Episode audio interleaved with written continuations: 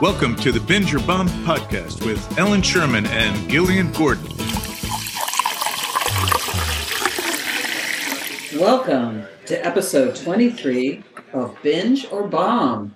Gillian, by the way, is now back in the States, and Yeah. we're happy to have her back here. Yeah, and we, you know, we had we we thought, oh, we're going to go on holiday Greece. It's going to be burning hot. and No, no. rain. So I brought the rain with me. Ah. Uh, anyway, but that's always a good excuse to watch TV, isn't This it? and that, uh, you know, a bunch of sort of very different things for us, right? Well, we it's sort of a collection of sort of cops. Is it cop? Are they all kind of cop stories almost or investigations? So we've got River, which is an English series, absolutely brilliant, starring Stellan Skar- Skarsgård, which is from 2015, but we really like. Oh, it God, so, so good, to yeah. Talk about it.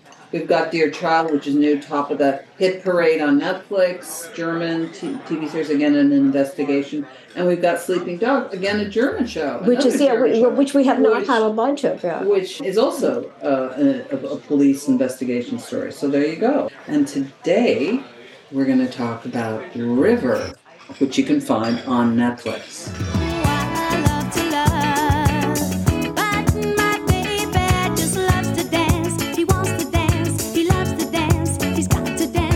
Those who might liken the British series River to the movie Sixth Sense, and it does live in the same territory because it's, they're both about detectives that can see and hear people that aren't there. So they so he hears dead people. He, yeah, he hears dead people and he sees dead people. I tried to watch this about two years ago. I just couldn't get into it and I sort of abandoned it. And then I started to- because it stars uh, one of my favorite actresses of all time, Nicola Walker. And I Nicola, yeah. uh, Nicola, and so I wanted to watch it again. And, and now, Swedish actor Stellan Skarsgård plays River, who is an emotionally withdrawn detective who has recently witnessed his partner Jackie Stevenson, played by Nico- Nicola Walker, being murdered in a drive-by shooting. At first, you see Jackie, his partner, a ballsy cop, engage the emotionally uptight River in a sing-along. They're singing along in their patrol car.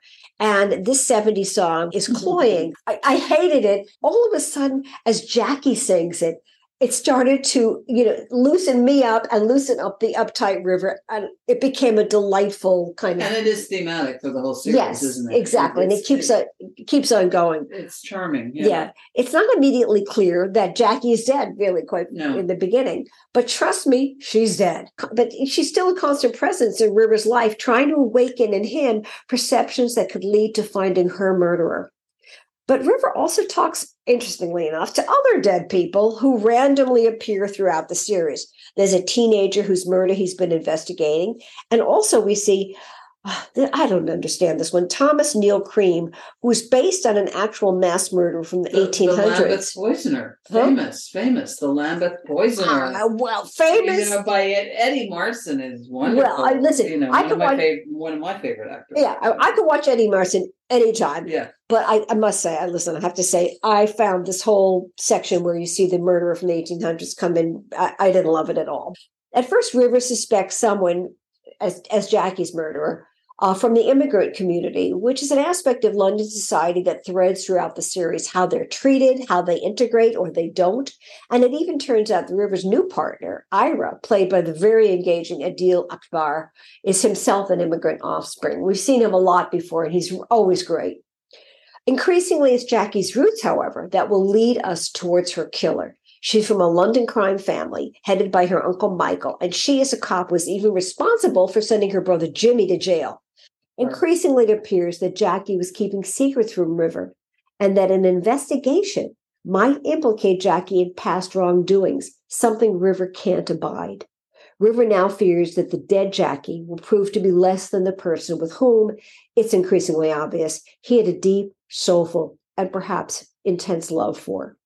So he continues to listen to the dead people that appear to him and try to use their insights, which are probably his own, of course, help him to uncover the disturbing and tragic truth behind his beloved partner Jackie's death and the secrets would led up to it. It was incredibly well done the way Yes, you know yeah. he's talking to people. And again, you know, imagine someone standing, you know, on the street having a conversation. And there's even he even has a fight with a couple of them. It was interesting. I read that the way that they that what they did was they shot it with Skarsgård first with the actor. Uh huh. And then they would take the actor out of it and really? he Oh, then and he said and he said that was an incredibly clever way of doing it because he had he had the memory of the conversation or the fight or whatever it was with the actor wow! I didn't and then he could replay it without them there because I, I thought that that part of it was incredibly believable another thing that i read too was that Abi Morgan the the writer that we all love had uh, stolen the idea from Anthony Minghella's film "Truly, Madly, Deeply." And you remember Wow. that film with uh, yeah. you know, Juliet Stevenson plays a grieving woman whose dead boyfriend appears to come back to life. And apparently she just said, I lifted that idea and transferred it.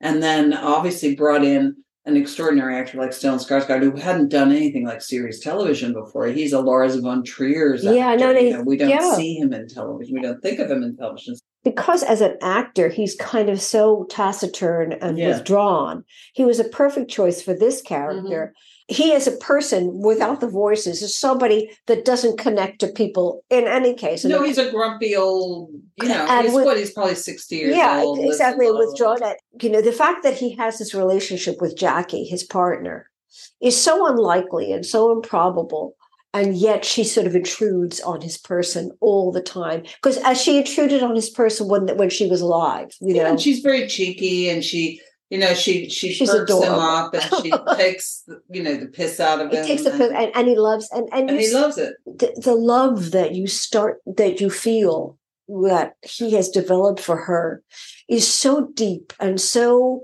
like a, it's really tragic it's actually. really Yeah. tragic this is the probably the only person in his life he'll ever connect to on that yeah, level so i mean And she's sort of slightly silly premise Yes, actually yes. could have been you So, know yeah. disastrous but it it is pulled off exactly particularly you know because we have this very top performance from Stella Stellan Skarsgård, and we then have the wonderful Nicola who, who is very relaxed in this part Yeah. and you know really rep- but of course then effectively has smoke screened her background where she comes from and the the, the dark details Right. of who And- this killer Uh, might yeah, be. yeah. you know, in the beginning, she'll bring him out of his shell and la la la la la. And so I'm thinking, oh well, that's kind of a little stereotype.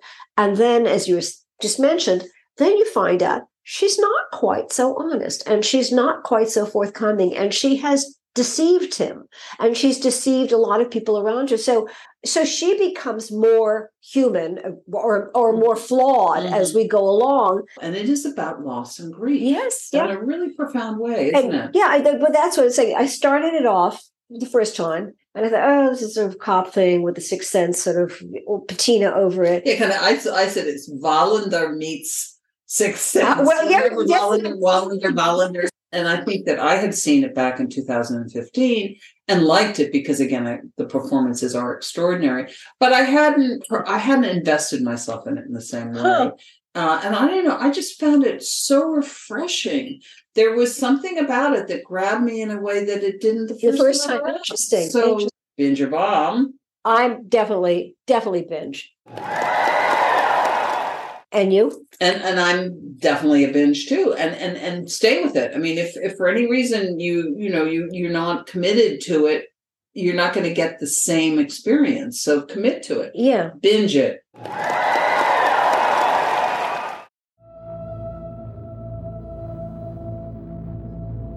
Coming up from Germany, a thriller, Dear Child. Netflix six-part German series Dear Child or Liebes Kinder. It tells a really grim tale of a woman and her daughter's escape from captivity. Beautifully shot. It's really, really well crafted, but it also maintains some of the familiar tropes. So if you're worried you're not going to be in police detection investigation territory, You're don't worry, you are. And it's interesting because it takes different points of views as this dark tale unfolds, challenging the viewer and creating a really compelling series, which has kind of gotten to, I think, the the top ten of Yeah. uh, Netflix, or even number one uh, in the last few weeks. In the pre-credit sequence of episode one, we see a man counting his steps on a rainy night. And then it cuts to a blonde woman with two children laughing and playing in a windowless bomb shelter. We hear the endless unlocking of locks. And we watch the woman and the children line up with their palms turned up and then down as the man, whose face we never see, inspects them. The children are rewarded with snack bars. We see the woman shaking and crying and observe an unusual mark seared into her palm. It's like a brand. She's branded. And he reminds her that there are rules. Mm, And we know we have really entered mm. a dark place. This family, two children and a lovely blonde woman, are being held hostage. And we were off to a truly wonderfully creepy start. And then the story moves on as we see the woman r- running away. Somehow she gets out, she runs away into a very dark forest towards the road. She's suddenly hit by a car, and we see the girl and the woman in an ambulance. She tells the EMTs that her mom's blood type is the rare AB negative, which comes up later. Mm. Um, and her mom is named Lena, she says, or Lena. We soon learn that they might have links to an unresolved missing persons case from 13 years before, and the true extent of their nightmare is revealed with the arrival of Lena's parents at the hospital the same night.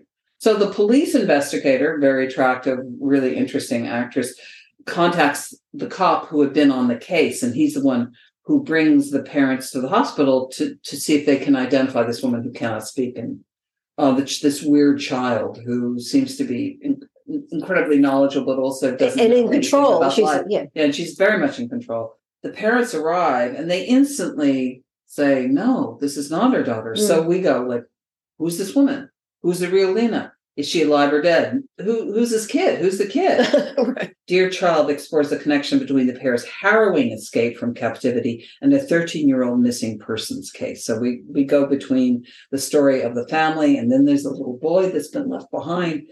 It's really a gripping six part miniseries which interweaves investigators' desperate present day search to solve the multiple mur- mysteries at play. It sometimes reminds you of Room, doesn't it? Yeah, of course, Um, of course. it does take you on these really sp- suspenseful paths. And it, it shows how manipulative behavior can leave deep scars on the minds of individuals and that mental trauma can be more dangerous than physical assaults. So whenever lena or should i say jasmine because it turns out her, this woman's name who's lying in the hospital bed is named jasmine and they find that out.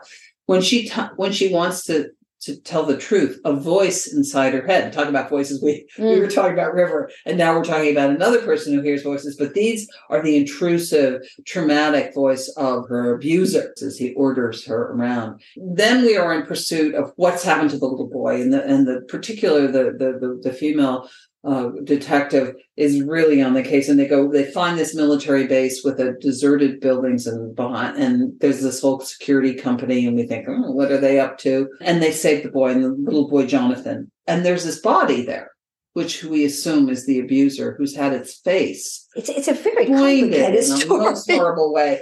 The child's snow globe has been used, you know, and so it's all it's all very very confusing, which makes for great drama. It appears that maybe there's not been there's been more than one Lena. There's the original Lena, who's the daughter of the lovely couple. So Yeah. She's the mother of the girl and the boy, but they don't have the same No, father. and then so there've probably been three Lenas at least. Dear Child reaches its sixth and final installment, Jasmine, who is the Lena that we've seen in the hospital bed. She's tried to start a new life. She can't. She keeps hearing the voice of her abuser in her head. He's also installed cameras in her apartment. As the audience, on one level, you're slightly ahead of the investigation, but you're also slightly behind. I mean, it's because you think that you know what Jasmine, who you know the the faux Lena was is thinking what she's doing when she now starts to re-dye her hair blonde. blonde. Which was like the original Lena. I think you know that she's totally brainwashed and going towards what he wants to cop, the and she does, cop. and that's what she does. I mean, she does take along a knife. She she goes with the abuser. They get in this motorhome kind of thing. Hannah, the little girl, comes and everybody's happy. It's going to be happy family again. And then, of course, she realizes that she can't do it. To my money, that last 15 minutes or 10 was the best part of the entire series. There is a happy ending, everybody. The little boy, he's okay. The little girl, I think, is going to be a problem. I question some of it, but it did keep on surprising me. I mean, I I, I was Yeah. impressed by about yeah, I the mean, I think the turns. police investigation part of it is sort of flawed from Yeah, a yeah. perspective, possibly, but that might be my only argument with it. I mean, I think the changing stories and perspectives are, were, were really interesting and really well handled. I mean, I think the filmmaking was excellent. Yeah. it's the best filmmaking I've seen from a- from a, a new German series, and so. They've, they've really got their act together, Yeah. haven't they? you know, and the woman that plays this uh, Lena character, who was not Lena, I thought she was terrific. Well, Uh, it's so funny because when I saw her lying on the hospital bed, I thought, "Oh God, what a beautiful lips! What a story! I can't believe she's just going to die now." Then, of course, it turns out she's really the the star of the show. Yeah. That- she and the little girl. I think the cops are the le- are- are the least interesting part of exactly, the group. but You know, that's what I was thought I was watching at the beginning. Yes, In- yeah, in you're right, you're I thought, right. oh, okay, I'm watching a cop show. Okay, I know where I am. But then, of course, it becomes something a lot more interesting and complicated. You may think you know where it's going, but trust me, you don't. so I would binge it. And you? I definitely binge it. I and I did. I binged it.